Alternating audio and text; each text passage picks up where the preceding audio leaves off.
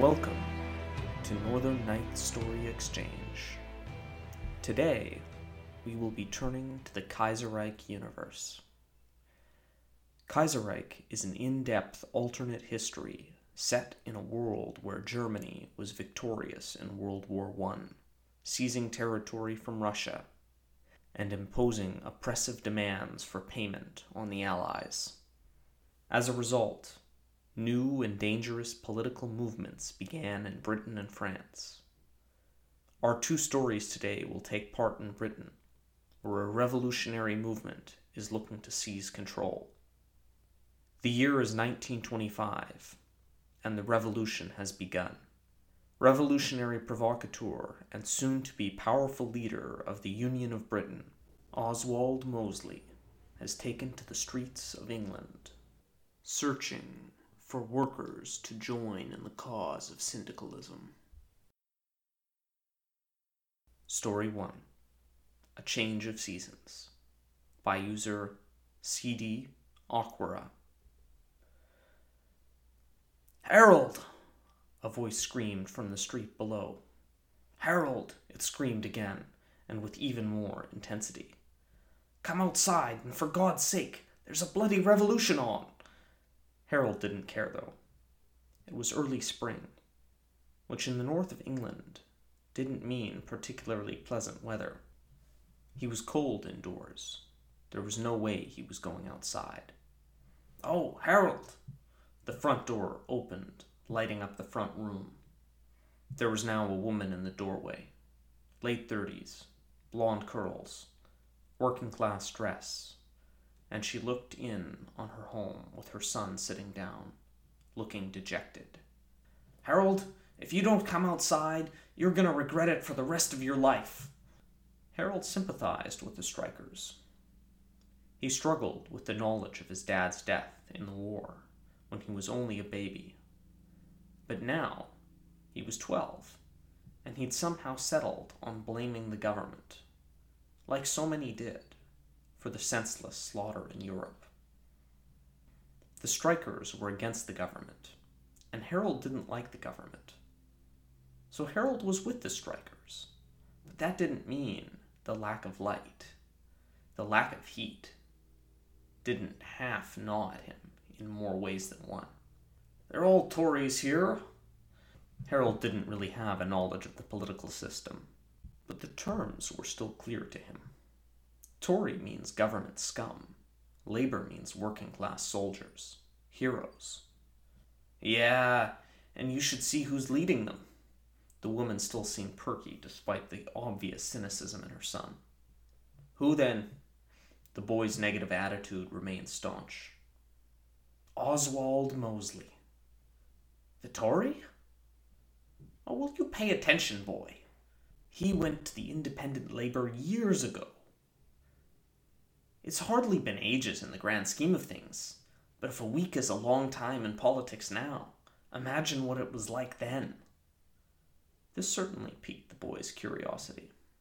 He'd known Birmingham as a Tory palace, and now he was hearing that Oswald Mosley was leading a group in a revolution. He got up and followed his mother outside to see a small procession of people heading towards the city. Slowly, the numbers grew and grew and grew until they finally reached the city center, and he saw his brother, a few years older than him at 15, and rushed over to meet him.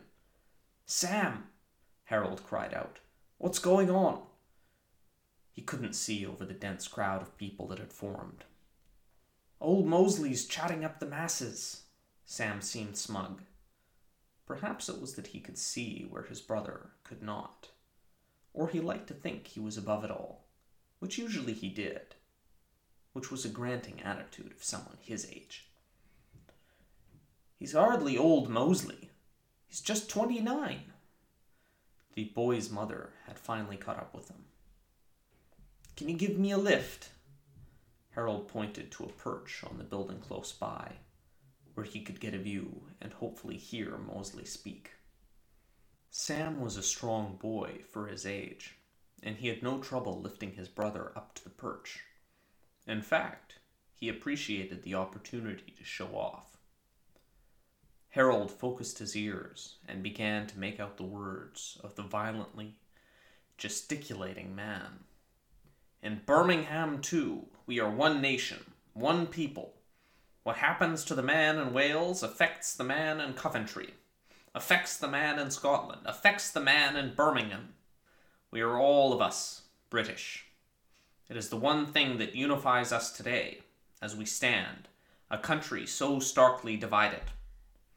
I come here today, not as a man of the establishment, as I once was, but as a man of the revolution. He sure can go on a bit, can't he? Sam interjected, breaking off Harold's intense concentration on the words the man was saying. Shh! Harold shot back aggressively at his brother. Usually, Sam wouldn't be the one to take a dismissal, especially a harsh dismissal, so lightly. But he could see the immense concentration on his brother's face. Not they who suffer the fatalities. It was not the elite. Was not the powerful, the rich, who gave their lives at the Somme. It was the common man, the common Englishman who wanted nothing more than to serve his country. But the kleptocrats told him to do it. He must die in the heated pitch of battle. And for what? For all the sacrifice, for all the hundreds of thousands of lives lost for every man killed by bullet or shrapnel at the front, for every person killed or wounded by bomb at home, what were we rewarded with? A peace with honor. A peace with honor. Is it honorable to send all your nation's men and boys to die in the hellish muddy fields of Europe, only for you to spit in their faces and to sell out your allies, your nation, your empire for nothing? Is that honorable? Oswald Mosley gestured to the crowd. No, the crowd swiftly retorted, Harold included. When they continue to send our men, our boys, to die in the mines, their coal pits, in their factories, in their shipyards, when thousands upon thousands die for that failed war machine, I ask you, is that peace? Another gesture to the crowd from Mosley. No, the crowd shot back again. And how can it be peace?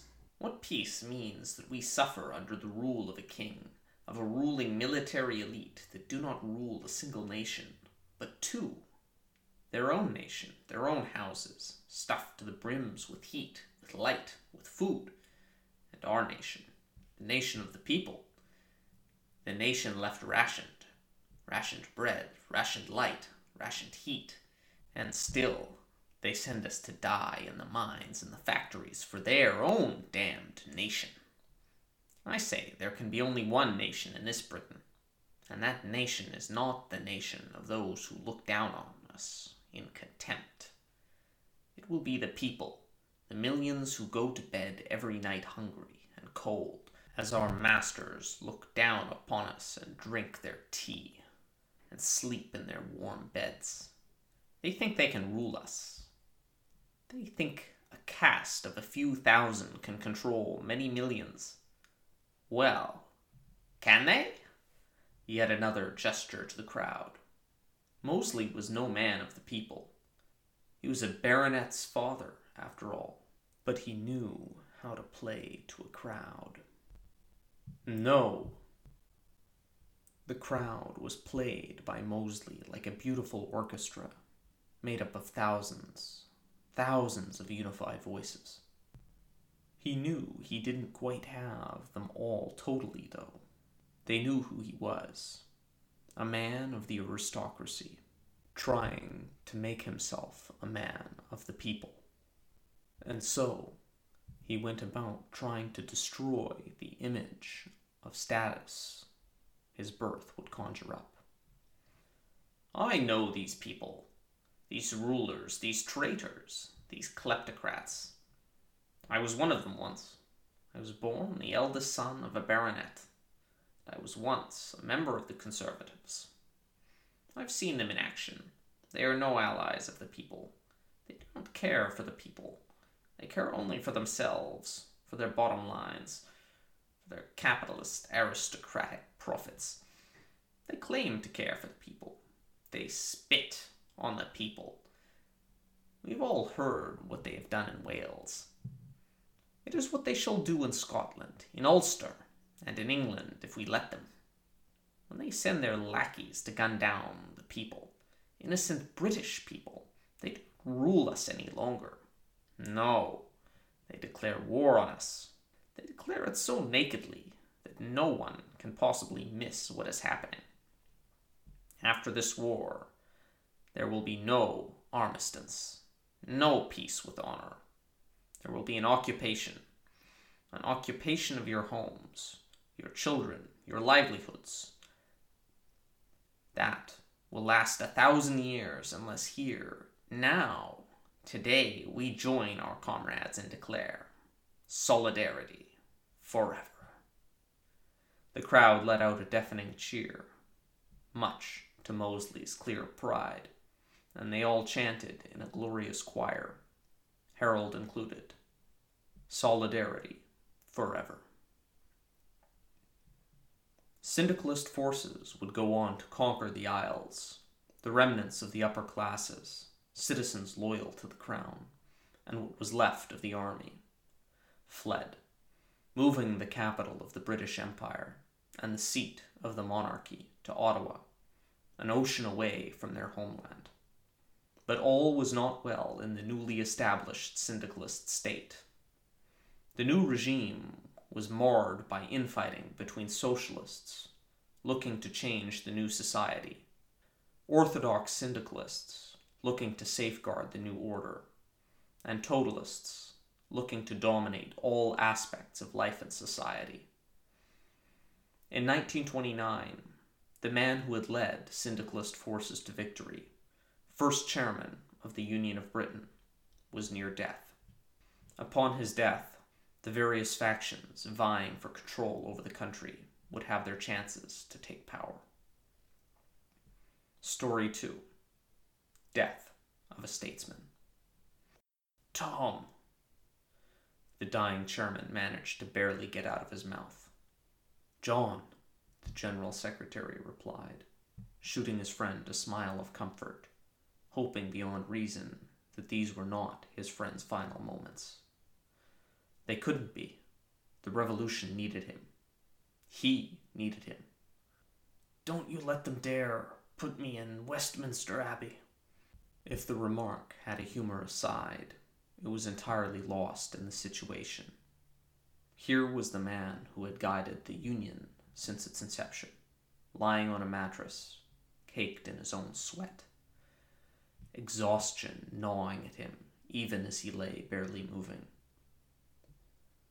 Course not, John. Course not. Royalists would come out of the cupboards just to dig you up and think of the trouble for us if that happened. The General Secretary again shot his friend a smile, which the chairman returned one last time. The doctor presented the called time of death 2:50 p.m. on the 25th of April 1929. One of the soldiers guarding the room poked their head in for a second. Tom Mann noticed. He was almost relieved. It momentarily gave him something to think about. Come on in, lad. Ain't nothing a traitor could do to him now. And so the soldier did come in, and he looked on in total awe as the greatest man in the Union of Britain finally laid low, like they all would in time. If you don't mind my asking, sir. Go on, lad. What killed him? Tom Mann sat back in his chair now, remembering the story as if it were yesterday. I'm sure you know about John's pacifism during the war. Of course, sir. Everyone did.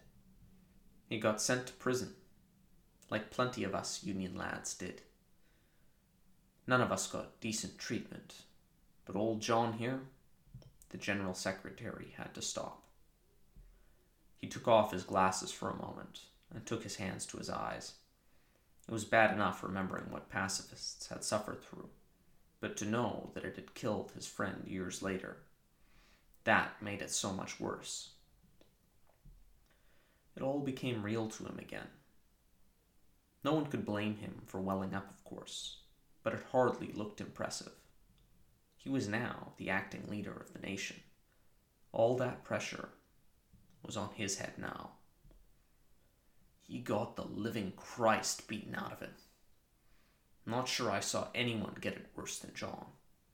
Although I'm sure plenty did. After all, not everyone survived. He died from those prison beatings all those years later?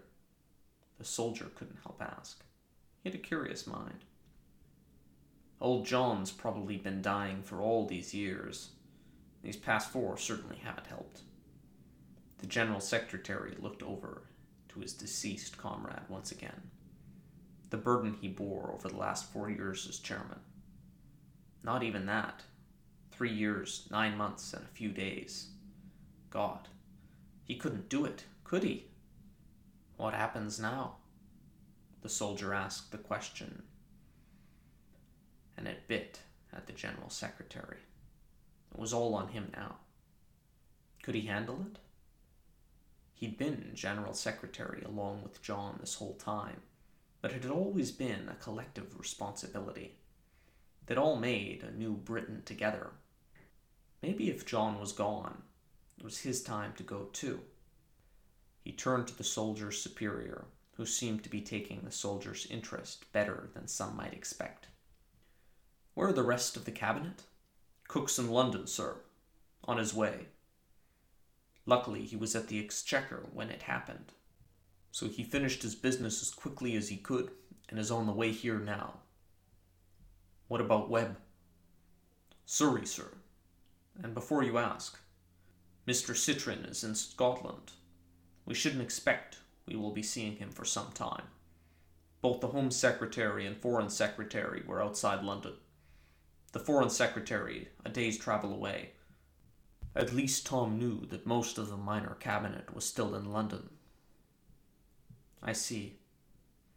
The General Secretary had to think now.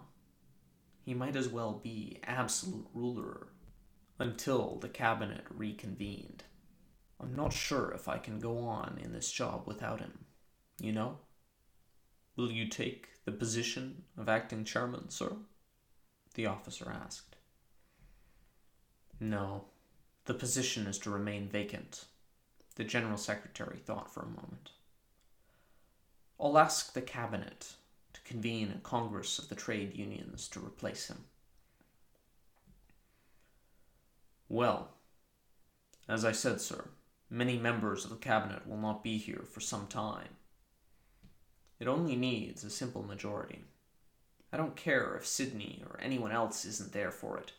A simple majority is all we need, and no one in their right mind will oppose it. Unless they want you to take over. This time the voice of the soldier peeped up. He appeared to be quite surprised with himself that he had actually said it. The General Secretary smiled, though. If they do, then I will resign, and then they will be left with a considerably worse mess to deal with. The General Secretary got up, feeling an enormous weight lifted from his shoulders. He looked to his friend another time before eventually taking his eyes away. I should be here by the door for when Cook gets here. I don't want the first thing he sees when he gets here is a chap with a gun. No offense, of course. None taken, sir, the officer replied. Tom Mann began leaving the room before pausing and gesturing back to the soldier. What's your name, soldier? Blair, sir. Corporal Blair. Blair. He gestured for a Christian name. Eric Blair, sir. Well, you'd best come with me, Corporal Blair. Blair would go on to make a prominent name for himself and the Congress of Trade Unions would manage to keep the growing divisions in the syndicalist movement under control, but only for a time. Soon enough, those divisions would come roaring back to life, putting the future of the British Isles into the hands of only a few men. All the while, the Canadian government continued to arm itself, now having absorbed the vast number of refugees and integrated the Royal Navy into a growing fleet. The Union would not be left alone forever.